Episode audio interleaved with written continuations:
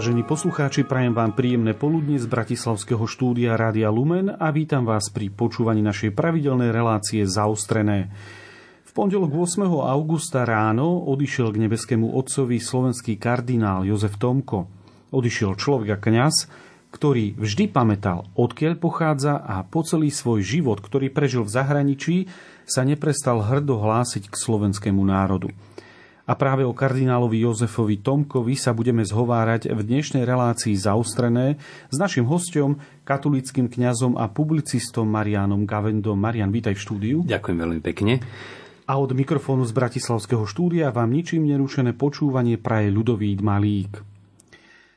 Marian, ty si autorom knihy rozhovorov s kardinálom Tomkom s názvom Na životných cestách. Máme ju aj tu v štúdiu, takže kardinála aj vďaka natáčaniu a napísaniu tejto knihy poznáš v celku dobre, ale moja prvá otázka je, kedy ty si sa s ním stretol po prvý raz? No, počul som prvýkrát, to bolo u dekana Medeka nejakom 78. v Piešťanoch. Mal z Ríma mu niekto doniesol knižku e, Církev a svet a hm, tak to, že Tomko, ten má perspektívu, je literárne činný, je už monsignor, mm-hmm. tak to bolo, tak mi to utkvelo a to bolo už krátko predtým, než ho pápež menoval potom za generálneho tajomníka synody. To je také úplne prvé, že tam je niekto, kto je literárne činný a druhý fakt bol, medzi tým som o ňom počul zo spravodajstva, čítal a tak ďalej, ale o necelých 10 rokov, keď som bol na vojne, to je čosi osobné, ale mm-hmm. silné keď bol menovaný za kardinála, my sme boli ako vojaci zberať kamene na poli mm-hmm. a fúkal vietor, bolo zima, mňa veľmi opálilo. Mne zliezala koža až teda silno spálený a ja som celú noc nespal vo veľkej bolesti. Mm-hmm. Tak ako ho, nič hrozné, ale teda. A večer som sa dozvedel z Vatikánu, ktorý som tam tajne počúval, že bol menovaný Tomko za kardinála. Tak som si povedal, celú tú bolesť obetujem za neho. A toto je čosi to silné na pozadí, že za koho čo si mm-hmm. obetujete a za koho sa modlíte. A to mi tak ostalo potom, aj keď som e, za misie, tak aj za Tomka a tak postupne neskoršie, že keď sme sa mi potom stretli Prvýkrát, ja som bol čerstvý emigrant. Ešte mm-hmm. vlastne mi ani ten posledný vlak, ktorým som sa mohol vrátiť, ne, neodišiel pred nosom. Ale už som bol rozhodnutý, bolo práve výročie Slovenského ústavu 35.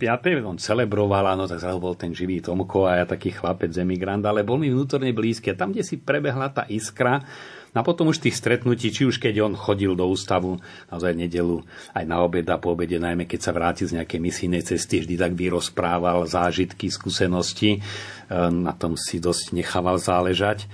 No potom e, ďalší taký zážitok, dorábala sa tá kniha na misijných cestách a bolo mm-hmm. treba preložiť jeden jeho prejav, asi 12 stranový, ešte narýchlo, že tam bude. To som mal prvú skúšku v živote z filozofie, z metafyziky, mm-hmm. ešte k tomu s dekanom a do rána to muselo byť. Tak som celú noc prekladal. 15 mm-hmm. strán a ráno som išiel na prvú skúšku. Takže to sú také silné momenty, čo nás spájali. No a už potom samozrejme také naj, naj, aj intenzívnejšie, aj najdlhodobejšie boli tie pobyty v Taliansku, v Cortine d'Ampezzo, kam kardinál chodieval vlastne na to fixné miesto, e, keď bol menovaný za generálneho tajomníka synody. E, tam bol taký dom sestier, takého inštitútu, ktorý pre kresťanských veriacich také lacnejšie ubytovanie, kaplnka oproti bola fara, takže kardinál býval na fare, ale stravoval sa a bol tam s tými osadníkmi, čo bola taká trojgeneračná veľká partia. On vždy večer mal pre nich svetú omšu, tak veľmi takým blízkym spôsobom a na túry chodili a a teda mm-hmm. keď hovorím túry, ešte do tej 82 rokov nemyslím prechádzky, to boli feráty.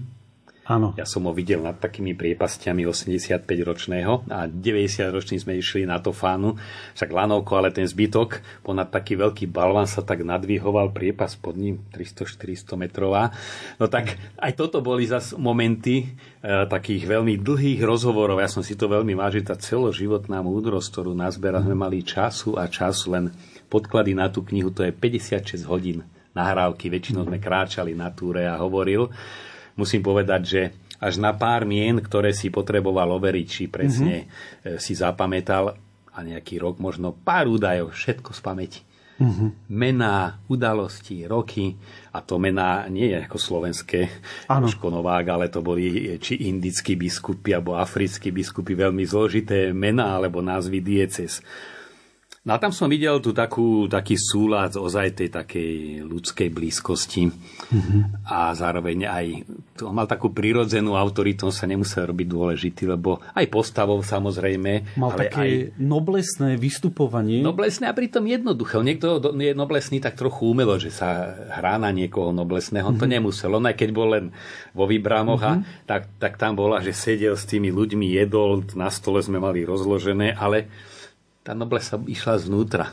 Mal na to aj predpoklady, aj tú tvár, takú mm-hmm. postavu, ale, ale to bolo čosi, čo bolo pre neho prirodzené a práve tá, ten súlad, že aj vážnosti, aj blízkosti, aj humoru, raz sme niečo tam pozerali, ja neviem, svište, o chvíľu sme o nejakej synode hovorili mm-hmm. a raz o tom, často o Slovensku, takže tak... E, On E, väčšina našich poslucháčov ho vníma skôr povedzme z nejakých oficiálnych e, príhovorov, oficiálnych stretnutí, z nejakých svetých homší a tak ďalej. E, ale z toho, čo hovoríš, je zrejme, že v takom obyčajnom ľudskom kontakte dokázal z kardinála, predstaviteľa církvy, sa veľmi priblížiť obyčajnému človeku, ktorý prežíva každodenné starosti, či v rodine s deťmi alebo v práci.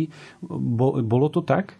No, tam bolo, ja som tiež sa s tým tak ako si nie, že vysporadúval, ale si to všímal. Mm-hmm. On keď bol teda hlavne vo funkcii, najmä tej poslednej, kde mal vlastne tretinu cirkvi priamo pod správou. Misí, mm-hmm. Na misijné územia patrili jemu, aj keď teda pápež je hlava cirkvi, ale e, jurisdicky a po každej stránke on ich mal na starosti. Čiže to boli tisíce problémov, tisíce ľudí, ktorí chceli. A tam si on musel držať určitý odstup, taký... Mm-hmm pozrel, to už tie také gesta jeho známe, e, lebo inak by ho to zomlelo. Mm-hmm. A e, to nevyplýva z nejakého odstupu nadradeného, ale on je človek, preto to všetko zvládal, že on vie odlišovať podstatu od detajlov, inak by sa v nich utopil. Mm-hmm. A to si aj vyžadovalo, poviem príklad, lebo sa viackrát zopakoval, prezentoval knihu a potom bola autogramiáda. Mm-hmm. Veľmi milo povedal, napísal, ako sa máte, 15, 20 a už musíme ísť. No, mm. niekto iný a ja by som, no už keď tí ľudia čakajú ešte, ešte, ano. ešte a bol by som tam hodinu a pol a ostatné stretnutia by mali meškanie, nervozita, proste to je tá jeho miera, že áno, teraz to a teraz to končí a posúvame sa do iného. Inak by nebol tým, kým bol a nebol by tie úlohy zvládal.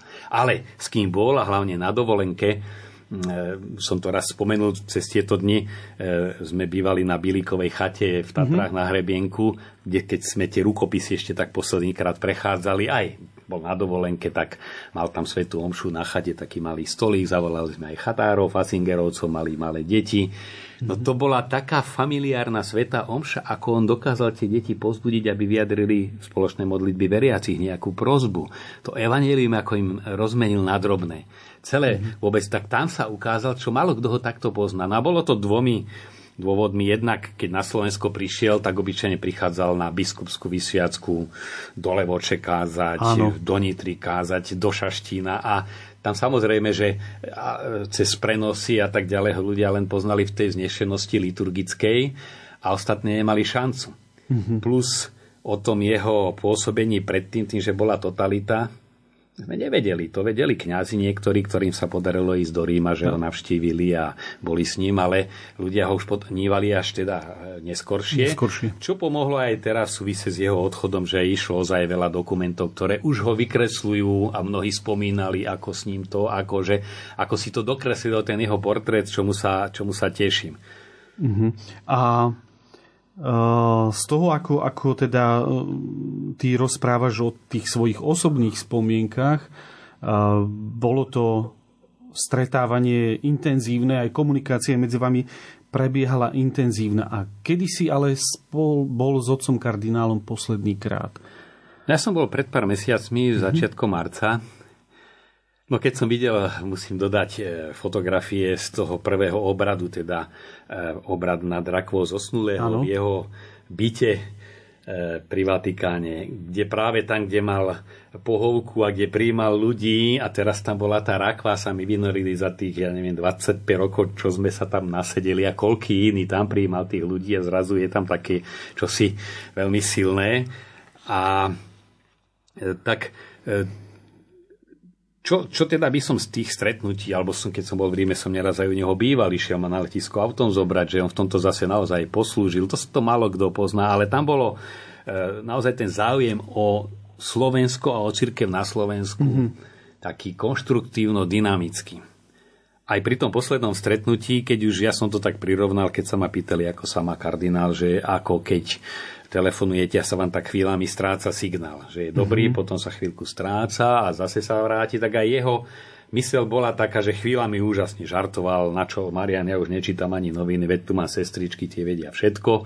A taký ozaj, a chvíľkami tak, a práve to som si len, že z tej hmly, keď už ostatné je zastreté a sa vynárajú len tie podstatné končiare, to bolo Slovensko. Mm-hmm. A Slovensko nie je spomienky na detstvo, čo je väčšinou starobe bežné, že človek spomína na tie ranné roky, ale na prítomnosť a budúcnosť.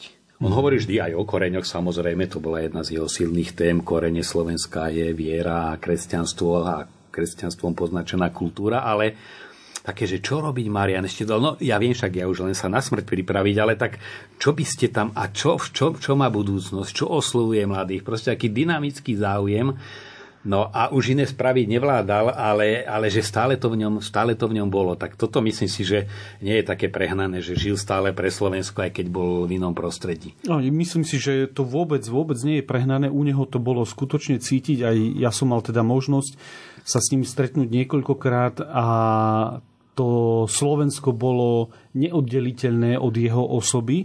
Napriek tomu, že prakticky 70 rokov prežil, v zahraničí, odišiel ako veľmi mladý seminarista. Ale tam by som dodal v zahraničí, mm-hmm. OK, ale však mnohí bývalí biskup Hrušovský, ale ano. to boli kňazi, ktorí boli medzi Slovákmi a pracovali pre Slovákomky. On bol medzi Talianmi a v anglicky hovoriacom svete väčšinu tých rokov a zaoberal sa problematikou celo, celocirkevnou a napriek tomu to Slovensko stále rezonovalo. Musím teda potvrdiť, že to Slovensko mal e, otec kardinál skutočne v sebe, lebo aj z našich súčasných skúseností po roku 89 mnoho Slovákov odišlo a odchádza a mnoho z nich ale aj zabúda na to, odkiaľ vyšlo, kde sa narodilo. Ale moja posledná otázka v tomto bloku je, či, by, či sa dá charakterizovať alebo odpovedať tak, že čo sme vlastne my ako e, Slováci, ako národ stratili odchodom kardinála Tomka? Nič. Nasal som to povedal tak expresívne. Mm-hmm. Totiž e, dnes, pár dní po jeho smrti a mesiac pred jeho smrťou pre Slovensko sa už nič nezmenilo. Mm-hmm. On už nie je na čele kongregácie dosť veľa rokov, už e, nepracuje v diplomácii, aby slovenské veci posunul. Mm-hmm. E, to, čo Tomko pre Slovensko bol, zostáva to, čo tu povedal, a to by som chcel a rád využijem príležitosť zdôrazniť, on si veľmi dlho a cieľene pripravoval všetky prejavy, aj len niekde v nejakej maličkom putníckom mieste, keď mal kázeň. Radil sa. Mňa sa pýtal, čo povieš, ale pýtal sa ďalšieho kniaza, čo prišiel zo Slovenska. Myslí, že toto by, čo by tak ešte bolo dobre zdôrazniť. Že to je veľmi vážené, teda v mysle zvažované slová, a toto tu zostáva. To tu bolo aj 3 roky pred smrťou a bude to. A to už koľko my z toho vyťažíme, to je na nás. Či vôbec vyjde nejaká zbierka jeho príhovorov takých nosných. Či sa k ním, e, keď nie, no tak bol a už v tom šaštine bol veľa rokov, ako nič sa nezmení. Čiže toto je jedna vec. Potom, ako osobnosť, že sme mali reprezentanta, lebo to bol aj Slovák na takom poste, ano. ako keď, ja neviem, Sakan vyhrá, tak Slováci sú, že vyhrali sme my, alebo v hokeji. No tak tiež tá osobnosť e, zostane natoľko, nakoľko si ju budeme vážiť. Mm-hmm. Bol som na Velehrade, hrob kardinála Špidlíka, jeho tiež súputníka na dlhých etapách života. Zomrel skôr samozrejme pár rokov, ale už jak je tam ten hrob upravený, ako prichádzajú, ako celá knižnica vychádzajú z obraných spisov a Nož to je to, čo z tej veľkej osobnosti pre prítomnosť terajšiu dnes, alebo a potom aj pre prítomnosť, ktorá tu bude o 10 rokov, nevieme aká. Čo z toho vyťažíme, to je na nás. Len e, niekedy ten komplex menej cennosti našej sa prejaví aj tým, že akoby, keď niekoho vyzdvihujeme ako osobnosť, ako by sme my tým strácali. Mm-hmm. A je to škoda, to vidíme aj na kardinálovi Korcovi.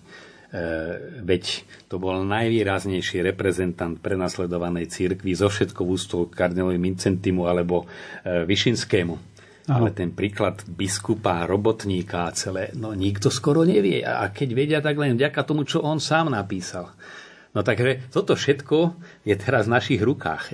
To už nezávisí na ňom, ako to nezáviselo ani tým okamihom smrti. Mm-hmm. Ale čo my z toho teraz si zoberieme, tak sme na rade, by som povedal. Tak budeme na rade, eh, ako to zdôrazňuje náš dnešný host, katolícky kniaz a publicista Marian Gavenda a ja prosím o krátku hudobnú pauzu.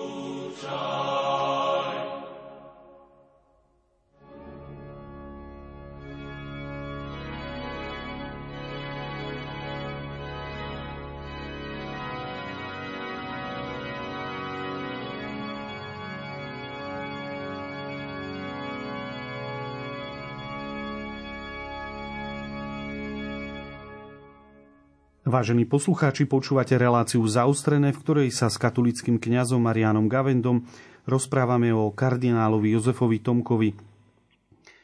Marian, ty si to už viackrát povedal, ale kardinál Tomko bol jedným z najvyššie postavených Slovákov v rímskej kúrii v univerzálnej církvi, bol prefektom kongregácie pre evangelizáciu národov, ani je jeden rok, ale veľa rokov. Eh, podhalil kardinál v tvojej knihe rozhovorov s ním túto svoju prácu, pretože pre bežného poslucháča, bežného veriaceho je niekedy ťažké si predstaviť, bo je potrebné použiť nejaké príklady z takého života, v ktorom my žijeme, na čo to bola vlastne za, hm, za úrad, za funkcia, ktorú vykonával eh, otec kardinál Tomko. No, keď sa odvolávaš na knihu, by som aj ja sa pri tom zastavil, lebo ja som mal metu spraviť rozhovory s biskupom Hrušovským mm-hmm. a taký prejav vďaky za to, čo pre mňa znamenal, keď som bol emigrant, keď som bol seminarista, keď ma duchovne viedol. Ale ten sa tak zdráhal, že to ešte je prískoro to až keď zomriem a aj tak až ku koncu života ho na to nalomili. A keď som bol s kardinálom, skôr som ho tak, že bolo by dobre. Mm-hmm. Lebo z toho, čo sme hovorili, si toto je treba ucelenie a on, častá otázka, kto mi bude vedieť klásť otázky. Mm-hmm. No a všeli, koho sme spomínali, aj to také osobnosti zo sveta filozofického, slovenského osobnosti a tak ďalej. Len nám sa ukázalo, že svojím spôsobom som jeden z najvhodnejších pre jednu vec, že ja som zažil, čo znamenal Slovenský ústav pre slovenskú církev, keď existoval, knihy, vysielania. Čiže som to mal v krvi od mm-hmm. chlapca. Potom zažil som ešte osobne, aspoň rok a pol, ten chod ústavu a celú tú atmosféru Ríma, aká bola celé 70. 80. roky, úplne za chvost, ale som to zažil celé. Mm-hmm. zažil som potom zblízka aj to jeho obdobie, teda aj služby a boli sme si blízki a potom som ho vnímal aj ako E, slova, ktorý už, a kniaz, ktorý pôsobí na Slovensku, čo znamená pre Slovensko a ktorý pozná trochu problémy Slovenska. Tak sa vlastne ukázal, on, on si to aj vedomí, že na to kladenie otázok stačí aj ja, lebo však podstatné sú odpovede, Aha. len postihnúť celú tú šírku, na to sa nájde ťažko. Sú ľudia, ktorí ho lepšie poznali, keď býval v ústave, samozrejme. Sú jeho činnosť na kongregácii, to by bolo treba niektorého mm-hmm. sekretára, ale Aha. jeho osobný život, jeho sestričky. Ale si svojím spôsobom to takto e, zbehlo, no tak my to prischlo.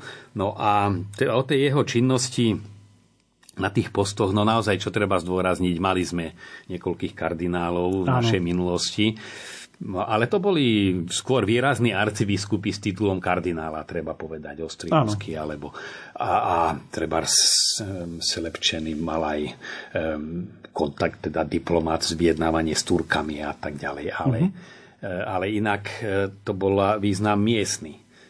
Mm-hmm. Kým kardinál Tomko bol naozaj vo vedení církvy a tak intenzívne, bezprostredne a tak masívne, tak to sme ešte nemali. To sa nedá porovnávať so všetkou ústou k predchodcom. Už vôbec, že sme mali v tých časoch, keď Slováčik a Slovensko bolo ozaj nič, že, že boli, je to veľká vec, ale v porovnaní s tým efektom a s tým všetkým, tak to je to neporovnateľné. Mm-hmm. A zvlášť, keď si zoberieme, že to bola, podoli najmä posledné dve dekády alebo štvrťstoročie, koniec 20. E, storočia, začiatok 21. Čiže veľmi dynamický život, média, udalosti, veľké svetové pohyby a on bol do nich priamo zainteresovaný mm-hmm. aktívne, no tak samozrejme pre dejiny aj církvy a e, to, je, to je, má obrovský význam, to bude raz treba priebežne vyhodnocovať. Mm-hmm. Ale ľudia ho vnímali samozrejme ako kardinála, prefekta, ale on nebol len prefekt a kardinál, ale bol aj výborný teológ, e, pôsobil teda prevažne e, na kongregácii pre evangelizáciu národov, ale mal život aj predtým a samozrejme aj potom, keď odstúpil z úradu. E, vedel by si priblížiť tie, tie časti života, ktoré možno sú tak trochu menej známe pre našich posluchačov, ale sú rovnako významné. No nie je tretí krok pre, bez prvého a bez druhého, tak aj v tomto prípade to znamená. E, dostával som veľa otázok cez tieto mm-hmm. posledné dni, niečo možno aj naši poslucháči začuli, ale tu máme taký pokojný čas. Ja si myslím, že on bol významný v každom prostredí, kde sa ocitol. A je príkladom toho, čo sa volá v duchovnom živote synergia, že Boh pôsobí a ja sa pridávam. Nie, ja robím a prosím Pána Boha o pomoc. Mm-hmm ale to je čosi zosúladené, ja to ako pri tanci hudba, že tanečník tancuje, alebo tanečníci, ale hudba dáva tomu tancu aj rytmus, aj celé.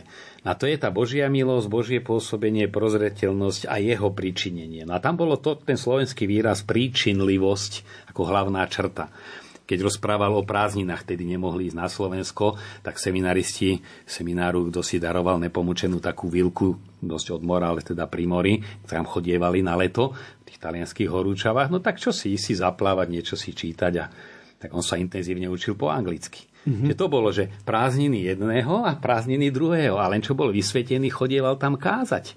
Mohol mať spolu s ostatnými omšu tam v kaplnke e, a v Livorne, ale chodil. A... V Ríme sa dá vždy a dalo sa vždy zažiť akokoľvek. A aj eh, osožne, že proste mm-hmm. tak ako ostatní. No, on, a to potom, a to už potom, keď sa učil angličtinu a bolo treba ísť do Ameriky, no tak kto pôjde to, lebo vie po anglicky. po anglicky. A keď vedel, tak sa zdokonaloval. Mm-hmm. A keď už sa zakladal ústav, no tak e, ústav bola krásna myšlienka, ale kde zobrať peniaze?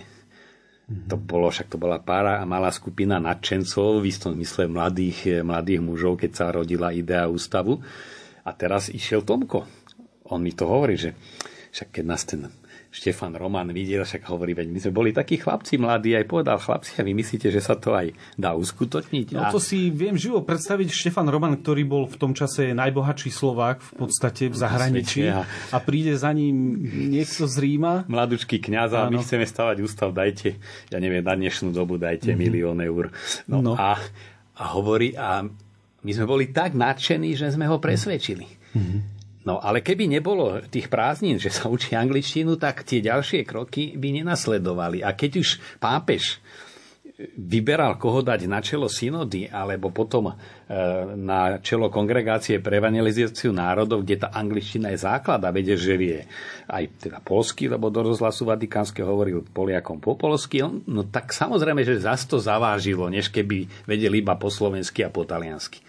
A to, sú, to chcem aj poukázať, aby sme si z toho zobrali, že ozaj tá Božia vôľa sa vyvrbí, keď my spolupracujeme. A jeden krok ide za druhým. No a potom už to išlo zase, zdôrazní, však on bol dosť veľa rokov a tedy v nepomučene byť e, vicerektor a ekonom, keď bola najväčšia izolovanosť, e, bieda aj v Taliansku, povojnové roky 50 zháňať pre toľkých seminaristov vôbec obživu, udržovanie toho seminára, to bolo veľmi ťažké, aj kvôli tomu on chodil po Amerike.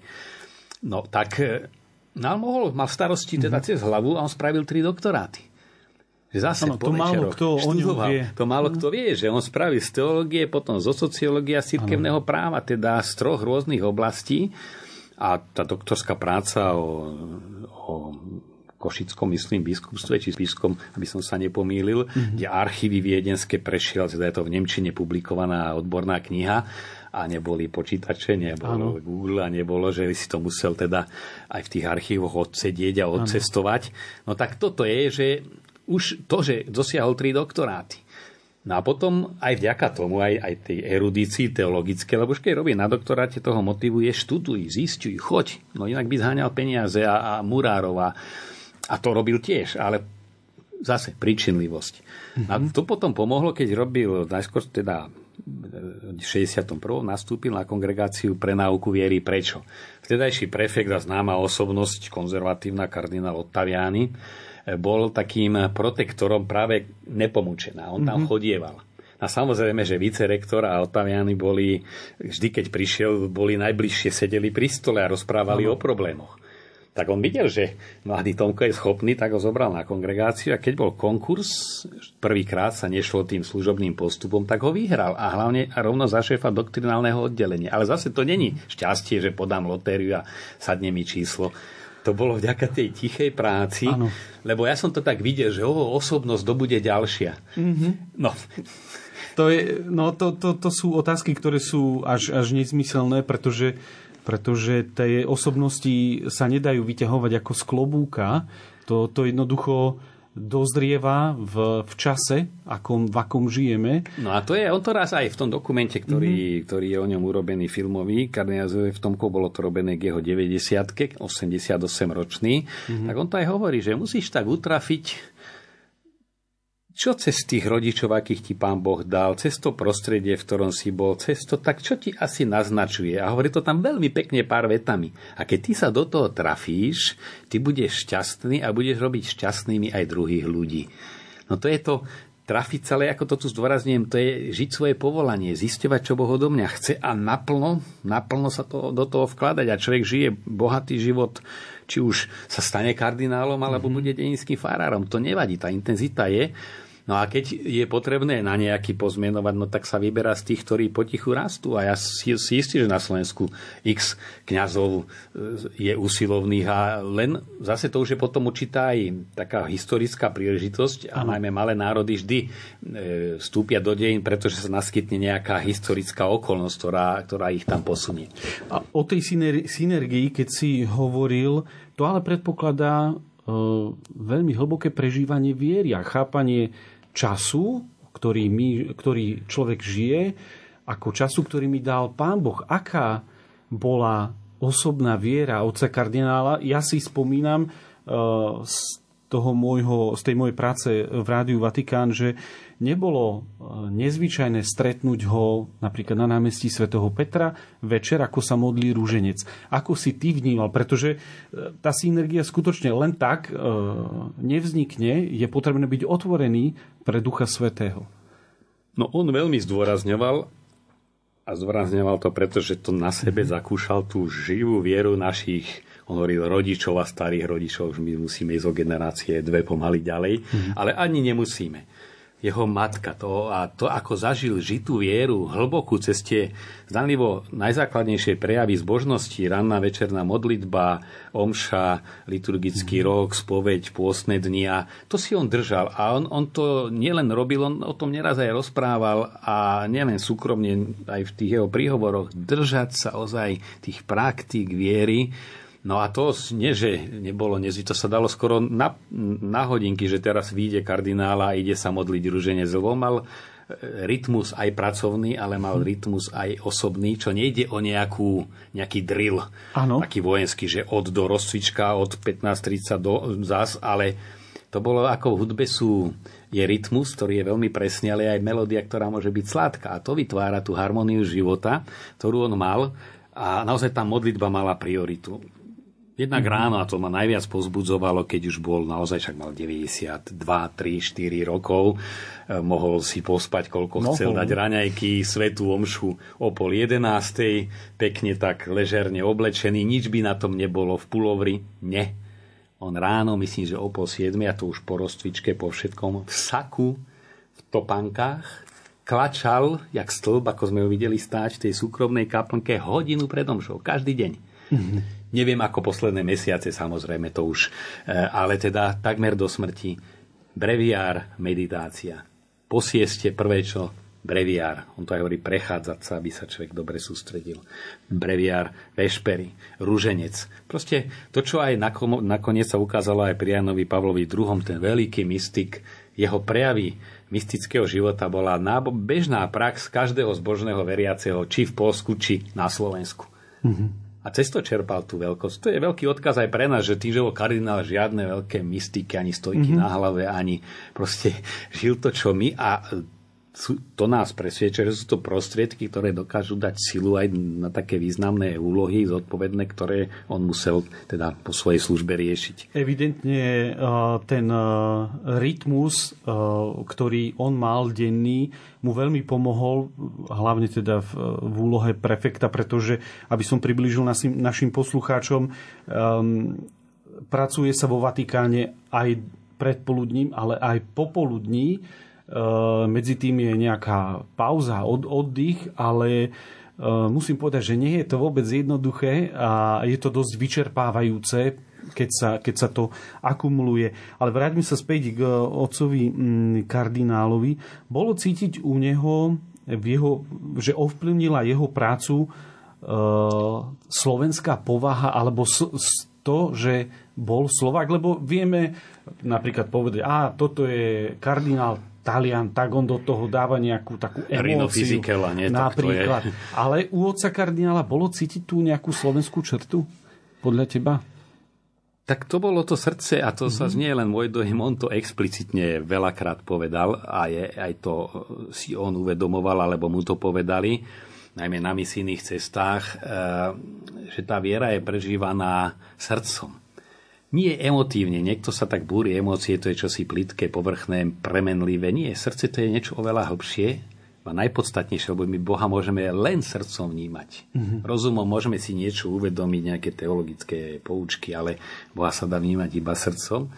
A naša viera, on to hovorí, je taká rodinne teplá, taký, taký ten, ten eh, oheň, ako keď ľudia sú okolo sviečky na štedrý večer, že to je, tým sme poznačení, a to ma robilo blízkymi ja hovorím, ja som to cítil najmä v Afrike, to sú, to, tam je srdečnosť, alebo v Južnej Amerike a že, že tí ľudia sme sa na seba pozreli a tam bolo čosi, ako keď sa stretnú dve povahy, hneď sú si blízke, tak hovorí, no tie liturgie, ja som nerozumel jazyku, ale proste to cez srdce mi išlo a oni sa zvedeli, že cez to srdce, cez tie gesta, cez to ako môže aj Talian je zabiť milý. Mm-hmm. Ale to je iné. Taliani sú spontánni. Je to čosi taká, takéto zafarbenie a isto, že mu to pomáhalo, lebo veď to vidíme z tých fotografií.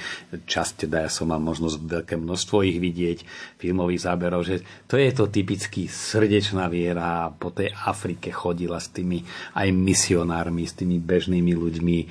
No a zároveň zase aj, aj diplomácia, ktorá tiež je otázkou nielen nejakej prešpekulovanosti, ale aj takého tej elegancie, ale so srdcom, že sa prihovorí, že tam nejaký aj taký vtipovie. A on mi to zdôrazňoval, že pas, salónna pastorácia je veľmi dôležitá forma pastorácie.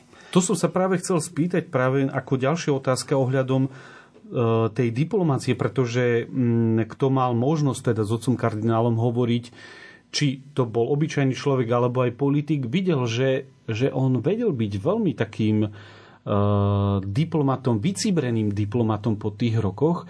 Uh, bolo to u neho, bola to tiež taká nejaká ďalšia charakteristika jeho, jeho povahy?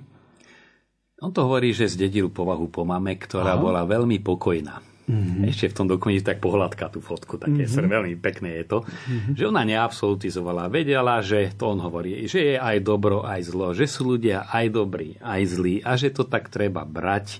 Mm-hmm. A to bol jeho postoj. On neabsolutizoval nejaký konkrétny problém ani konkrétne mm-hmm. zlyhanie. On tak pozeral tak pokojne. A to je v diplomácii potrebné že chce to plus pamäť výbornú, on mal výbornú pamäť na mená, mm-hmm. lebo to, keď sa predstavuje, prvá vec, keď si človek nezapadme tá meno, už je to, už je polovička e, úspechov, polka prehry za nami. E, potom mal aj metódu, ktorej sa treba učiť, že on, som si to občas ja sám analyzoval, že bol som u neho na chvíľu na kávu, už keď som vyšiel, tak som si tak prechádzal, čo sme hovorili. Ja som si tak, panečku, však on za tých 20 minút bez toho, že by som mal pocit, že som na výsluchu, alebo že teda ano. potrebuje prebrať témy, otázky. Áno. To sa spýtal, to sa spýtal tak tým jeho uh-huh. pokojným, že nie, že sa zarozprávame pri jednom a ďalej sa nedostaneme.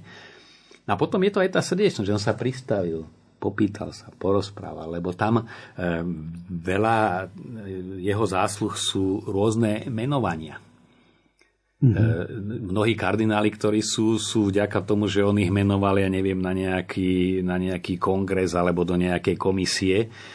Na to sa dá len to očuchnúť osobnosť, len keď sa s tým človekom človek rozpráva, nestačí si kurikulum vitae pozrieť a, no, a na to sú potrebné kontakty. Mm-hmm. Potom e, cestu, a preto som spomenul ten výraz salónna pastorácie, že on to bral ako formu služby to je byť na nejaké recepcii, kto nechodí, je to taká podsta, ale keď mm-hmm. musíte takmer každý deň, to je proste únavná, únavná služba, zvlášť keď tam človek chce byť cieľa vedome, teda plniť nejakú misiu, nejaké poslanie, že nie len, ale čo si už tam tak pichnúť, to som videl aj s tými, ktorí zo sveta kultúry boli nepraktizujúci na Slovensku, tak on bol žoviálny, ale nezabudol tam tak trochu toho korenia alebo tej soli, tej viery do toho mm-hmm. pridať, aby čakal tak aj brali, ale proste bral to ako sú, súčasť svojej misie.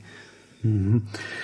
No, no, ohľadom tej jeho práce a pôsobenia na, na poste prefekta kongregácie pre evangelizáciu národov by, by sa dalo skutočne veľa rozprávať, ale aby zvládol, ty si to naznačil, aby zvládol mnohé e, z tých úloh, ktoré tam mal, ja by som to našim poslucháčom pripodobnil možno na úrovni mm, ministra alebo špičkového manažéra nejakej veľkej nadnárodnej spoločnosti, ktorý musí na viacerých úrovniach riešiť e, mnohé veci, ale na to, aby to dokázal, potreboval si aj nejakým spôsobom oddychnúť. Mal síce nejaký svoj režim dňa, ale mal otec kardinál okrem spomínanej turistiky a letnej dovolenky aj nejaké mm, iné záľuby, ktoré, ktorými vedel trochu ako keby vypnúť? Tak prvne sa stal mm-hmm. teda prefektom, kardinálom, on rád cestoval. To bolo ešte v období, keď teda jeho hlavná práca náplň bola v úrade. Mm-hmm. Na kongregácii tam robil viac s textami než s ľuďmi. A tedy takou záľubou bolo aj Afrika, bola jeho srdcová záležitosť ešte hodne predtým, než ju mal na starosti. A to vidíme znova, že sa tam desi ten vzťah vytvára. Ehm, čo bol jeho taký postoj, mne to tak napadlo ako nadpis jednej letnej prílohy o kardinálovi Tomkovi už dávno v katolických novinách, že kardinál odpočíva pred prácou. To je veľmi dôležité. My sme takí, už som zrobený, už musím vypnúť, aj keď ešte nie, by som ešte robil do noci, ale už nevládzem. A on to povedal napríklad, keď bol menovaný za generálneho sekretára celocirkevnej synody, čo bol teda úžasný skok a obrovská zodpovednosť. Nový pontifikát, bolo to ani nie po roku e, voľby Jana Pavla II. E, blížila sa holandská náročná synoda a hovorí, ja keď som si ti uvedomil, čo práce ma tam mhm. čaká, mm-hmm. ja som si povedal, chlape, ty si musíš poriadne odpočinúť. A išiel na mesiac do Dolomitov a tedy začali Dolomity. Ale tá mentalita, že ty keď to chceš vládnuť, musíš si odpočinúť. Čiže ja odpočívam, aby som mohol pracovať. Nie som už unavený a musím si odpočinúť. Tento nastavenie vnútorné, a to bol jeho postoj. Mm-hmm. On zvykol, a to je tiež veľmi pekná črta, e, taký v týždni niekedy, že voľný štvrtok, alebo zase niekedy aj nedelu, po obede, v sobotu zobrať sestričky. Teraz už veľa rokov mal tam slovenské sestry, ale keď bol vo funkcii prefekta, Perfekta. tak to bola taká talianská kongregácia sestry. A mnohí by ich bral, no však povaria, umýjú riada, proste pochystajú, to sú sestričky, ako to pápež veľmi kritizujú, oni nie sú na to, aby kléru slúžili. No a on bol predsa len kardinála, sestrička, ktorá robí v kuchyni. Bol sociálny rozdiel, ale on ich brával na výlety. Mm-hmm. Tam sa vytvárala rodina. Idem so sestričkami do Neapolu pozrieť. Ideme si spraviť výlet. No a to je to také, e, ten taký prístup, že to, čo sme spomínali, ten talianský rytmus, on má svoje aj dôvody, že cez tie horúčavy, cez obec človek ano. marne by bol v práci. E, zas to človeka pohltí, no ešte keď je kňaz, ale keď je aj rodina, že on, tam sa robí potom od 4. do 8. A už o teda, to je dosť prísť, je dosť. o pol deviate, on teda neskoro večeriaval, ale po večeri už nič nerobil. A to bol, on si pozrel televízor, on naozaj tam už bolo treba iba vypnúť. Ale celý deň bol vložený do práce, ešte samozrejme pracovné obedy, pracovné stretnutia. Mm-hmm. No ale to bolo také nejaké, že extra hobby, že by mal, no bola to tá turistika a prechádzky. Uh-huh. Tak by som povedal. No, ja si pamätám tiež e, raz e, hovoril, a ja si občas rád pozriem nejaký western, taký z tých starších zo 60 70 rokov, že aj pritom e, vie odpočívať. A ďalšia veľká téma, ktorá ale na Slovensku ešte v médiách veľmi neprebehla, bol otec kardinál a jeho vzťah k médiám. Lebo Neviem, ako to vnímajú naši poslucháči. Ja som mal možnosť bližšie ho v tomto vnímať a musím povedať ako novinár, že on bol v komunikácii profesionál, ako sa dnes hovorí. Ako si ho ty v tomto videl? No, bol profesionál už vôbec v pohybovaní sa. To mi mm-hmm. neraz povedali kameramani, lebo kto sa v tom nevyzná, mm-hmm. tak just sa postaví chrbtom a ten kameraman je hotový on tak prirodzene, ako ozaj pri tanci sa tak natáčal, aby ten kameraman mal dobrý záber. Ja neviem, keď kládol ruky, tak aby mu mohol z boku zobrať a nevykryl toho kamer- alebo fotografa. Oni to mi povedali, ja sa, ten mhm. vie robiť s médiami. Mm-hmm. A vnímať ich a vedieť sa tak zosynchronizovať s prácou tých, ja neviem už, teda keď ide o televíziu, najmä kameramanov, e, plus vedel, no on sa vždy pripravoval, kto chce improvizovať, musí sa pripraviť veľmi bystrý. Ja sme s ním také mali stretnutie, e, tí, čo robia u nás v médiách, mm-hmm. taká partia vtedajšia, prišiel, bol v teatrojke v nejakej diskusnej relácii a on nám rozoberal, ako on vnímal ten vývoj tej diskusie, že išla ti na mňa z tejto strany, že chcela toto, toto, tak ja som to tak obišiel a išiel som takto. Že, a to už má svoje roky že on naozaj veľmi, on hovoril pokojne, mal čas rozmýšľať, že si to tak premýšľal, reagoval pokojne, ale e, že vedel, vedel to povedať mediálne. Hm. Vieme, že a to, alebo poznáme, on to vedel, že treba aj nejaký príklad, že treba čosi také aj nadľahčené, že tie médiá to potrebujú. No a veď začalo to aj tým, že robil pre Vatikánsky rozhlas, sám fotografoval, sám filmoval. Aj tým sa to vytvára. Kto raz filmuje, vie, čo potrebuje mm-hmm. filmár vidieť a na, na čo potrebuje podmienky. Môžeme povedať, že v tých odpovediach e, pre tých novinárov, či televíznych, rozhlasových alebo tlač, e, bol aj jeho jazyk, ktorý používal zrozumiteľný bežnému človeku? Z tých výpovedí sme mm-hmm. mohli sledovať, ja neviem, aj keď e, zomrel Jan Pavel II a mnohé naše médiá ho oslovovali, ano. lebo veď tam bol, bol blízky pápežovi. No tak vie to stručne povedať, lebo samozrejme e, najviac, najčastejšie sa obracali spravodajci a spravodajci tá výpoveď musí byť kratučka tri vety, štyri vety, inak potom to ten redaktor vystriháva nie vždy šťastne, ale na toto on veľmi dobre vedel. On povedal to jadro, jasne mm-hmm. a tým pádom nemusel mať pocit, že ma zostrihali, lebo dali len ano. to, čo povedal. A to je veľká múdrosť e, pre do spravodajstva, nenechať sa tými postrannými otázkami. Už som povedal. Mm-hmm. No, pracuje sa na tom. keď bol v tých takých háklivých teda komisiách e, s tými takými témami Batilieka a proste. Áno. Tak on hovorí, vieš Marian, jedna vec je, čo my pracujeme, druhé, čo píšu noviny. A čo píšu noviny, on povedal, čo hovoria média. Proste tu pracujeme, no a tak niekedy za som vedel aj tak dostrate na to posunúť. Mm-hmm. Aby, e, no. Bol, bol v tom, e, musím povedať, e, vynikajúci, ja si pamätám na jeden živý priamy prenos v nedeľu, na jednej z komerčných talianských televízií, bolo to niečo Dominika In, niečo v tom zmysle. A bol tam e, moderátor, jeden z najznámejších talianských, e, Paolo Bonolis, ktorý pozval si kardinála Tomka ako hostia. A, a v, v talianskom jazyku tie odpovede, ten rozhovor, rozhovor bol vynikajúci. Otec kardinál vedel neuveriteľne bystro, rýchlo, ale hlavne inteligentne odpovedať moderátorovi, ktorý bol zvyknutý na úplne iných hostí a vedel z nich dostať to, čo, čo chcel.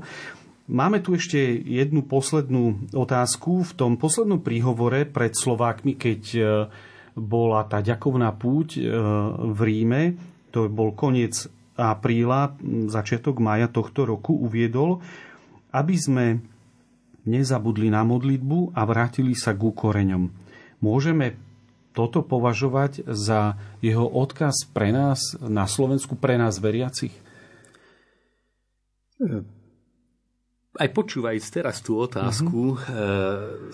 práve tie dve slovíčka modlitba a korene, že naozaj to charakterizuje. Lebo že on má povahu mal pokojnú a nadhľad diplomaticky. To jeden máme, druhý nemáme. Ale to, že jednak to vedomie my rastieme s koreňou, to bola jeho celoživotná mm, to, to krédo, aj keď pomáhal Slovákom. To bol ten konkrétny človek, čo potreboval niečo pomôcť, ale on v tom Slovákovi, mm-hmm.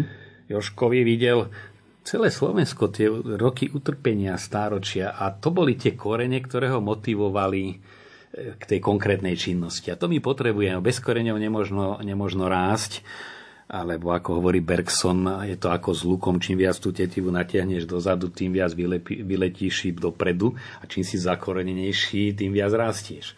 A to bol jeho základná, jedna zo základných tém, keď išlo o Slovensko. Korene, kresťanské korene, a čo nie je len konfesionalizmus, zdôraznil v parlamente 91.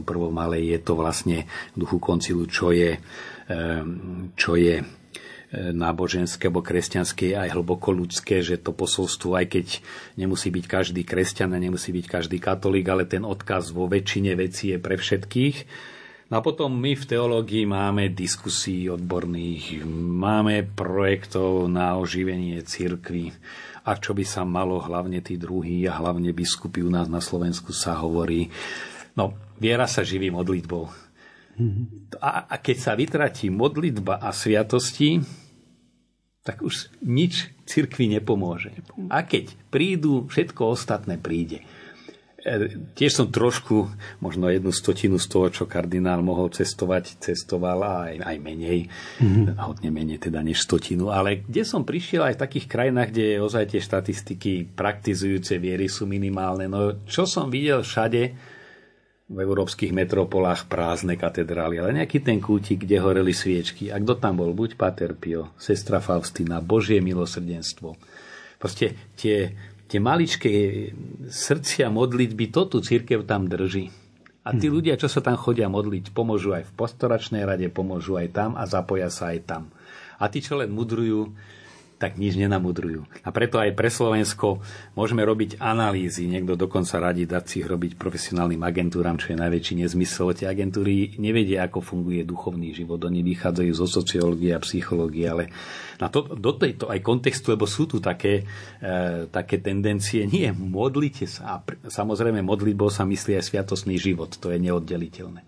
Mhm. Vtedy bude vo vás žiť viera a vtedy bude žiť aj na Slovensku. Ako náhle sa vytratí spovedanie, sveté omše, Eucharistia, denná modlitba, mm-hmm. vytratí sa všetko. Našim hostom bol dnes katolícky kňaz a publicista Marian Gávenda, s ktorým sme sa rozprávali o zosnulom kardinálovi Jozefovi Tomkovi. Marian, ďakujem ti za účasť v štúdiu. Vďačne.